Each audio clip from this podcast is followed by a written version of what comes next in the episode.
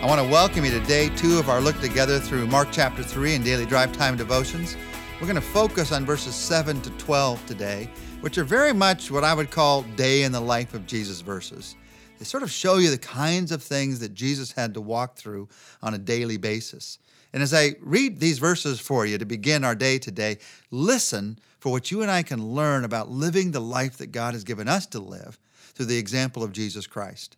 Mark chapter 3, verses 7 to 12. Jesus withdrew with his disciples to the lake, and a large crowd from Galilee followed. When they heard all that he was doing, many people came to him from Judea, Jerusalem, Idumea, and the regions around Jordan and around Tyre and Sidon. Because of the crowd, Jesus told his disciples to have a small boat ready for him to keep the people from crowding him. For he healed many, so that those with diseases were pushing forward to touch him. Whenever the evil spirits saw him, they fell down before him and cried out, You are the Son of God. But he gave them strict orders not to tell who he was. Now, what, what can you and I take from these verses? Just what was happening in the life of Jesus. They help us to understand some vital truths about the ministry of Jesus. In fact, if you want to understand what Jesus came to do, you must understand what's going on in these verses. There may be a few things here that may just scratch your head. Why would Jesus do it that way? When you understand what's going on in these verses, you understand the depth and the purpose and the focus of the ministry of Jesus. And you and I can also draw some things out in our own life that help us to see how to live the life that God's given us to live. Four things we're going to take a look at in these verses.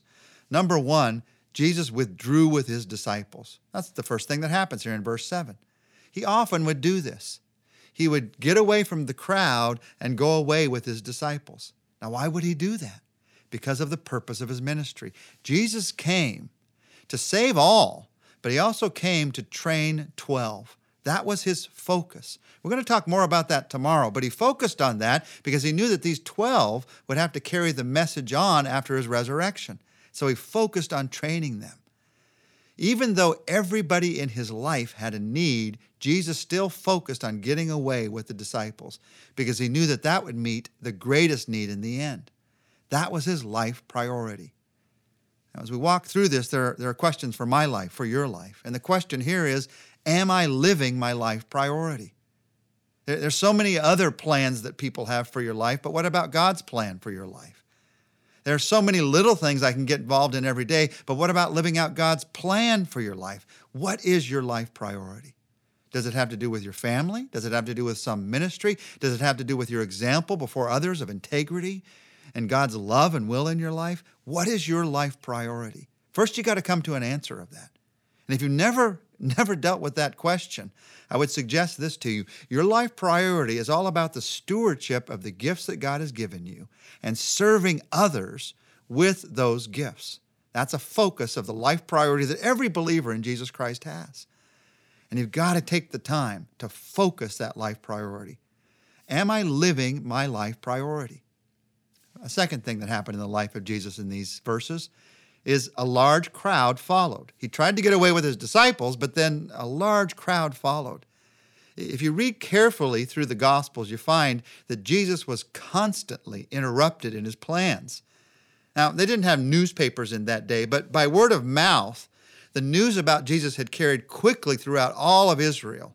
Have you heard about what Jesus did? They would all say. Did you hear about this healing? Did you hear about what he said the other day? Did you hear about him feeding the 5,000? And because of that, people from all these different regions we just read about, they came from all over to see Jesus. There were so many there. There's a word that's used here. They were crowding him. And that word for crowding that's used in verse 9, it literally is the same word that's used for the crushing of grapes. So many people crowding in so tightly that it would crush the breath even out of you. That's why Jesus had to get into a boat to teach them. He was constantly interrupted. And when Jesus was interrupted, he didn't say to people, Hey, I came to train the 12. You've got to get out of here. I've got a, I've got a better plan, a deeper focus. No, he dealt with the interruptions. And then he went on with his plan. In fact, many times he even was able to weave the interruptions into his plan. One time when he got away to train the 12, so many people gathered, they didn't have anything to eat. So he fed the 5,000, but he fed them through the hands of the disciples, and he trained the disciples even as he was doing that miracle for the people. Now, If Jesus, who's perfect, was interrupted in living out God's plan, that means I'm going to be interrupted in living out God's plan.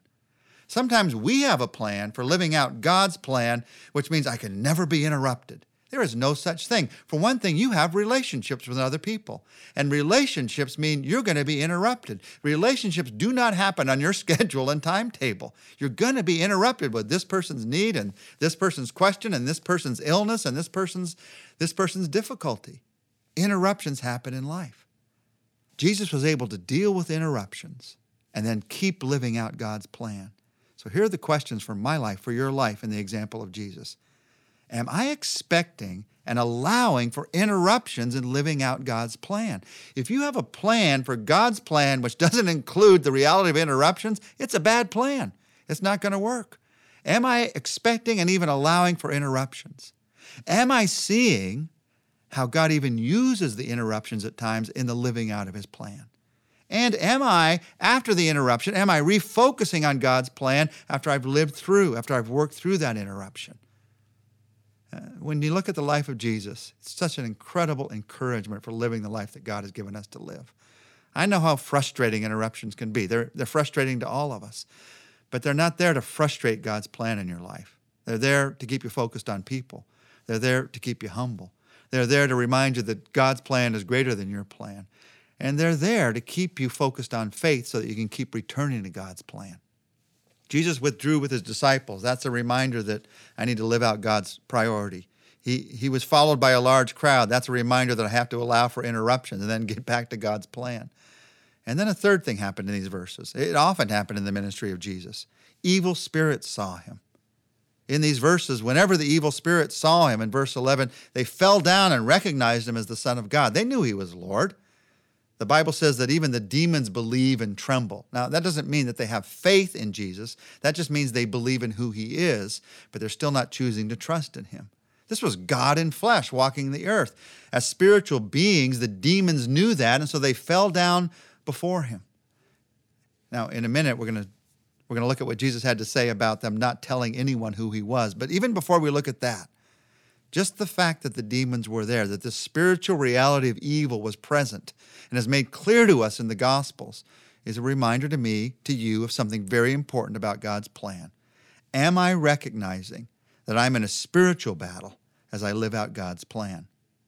We live in a world that sees things very materially, and we have our strategies and our ways and our plans. And when things don't work out, and I do this just as well as you, I always think, well, maybe it's something about my strategy. Maybe it's something about the way I plan. And we look for the physical, material reasons why things aren't working like we want them to work. We should. That's a good thing to do. But while doing that, you and I also need to focus on the fact that we're living out a spiritual life that God has given to us, and that there is a spiritual reality of evil in this world, and that the evil one doesn't want you to live out that good life. You're in a battle. You're in a battle. Now, don't be afraid in that battle. Greater is he who is in you than he who is in the world. We're going to be victorious in the battle. But to not recognize that I'm in a spiritual battle means I don't use the spiritual weapons that I have the weapons of faith and of prayer and of righteousness and of trust in God. If you try to fight all of your battles just using your scheduling tools, just using your reasoning powers, you're not going to win when it comes to spiritual battles. You got to use spiritual weapons when it comes to spiritual battles? Are you recognizing that you're living in a spiritual battle as you live out God's plan? Are you talking to God about his plan? Are you asking for faith? Are you recognizing that even though there is evil, God is greater and he's going to work even in the midst of the evil? And then a fourth thing happens that to me is a reminder of how you and I live out God's plan as well in the life of Jesus in these verses. He says something to those demons. He says, don't tell anyone who I am. Now, why did he say this? Well, for one reason, he didn't want testimonies about him coming from demons. That didn't make any sense at all. But there's a deeper reason here. Because demons were not the only ones to whom Jesus said this. You might remember in reading through the Gospels that he also says it to several people whom he heals. Don't tell anyone about this. Don't tell anyone who I am. Jesus knew his purpose.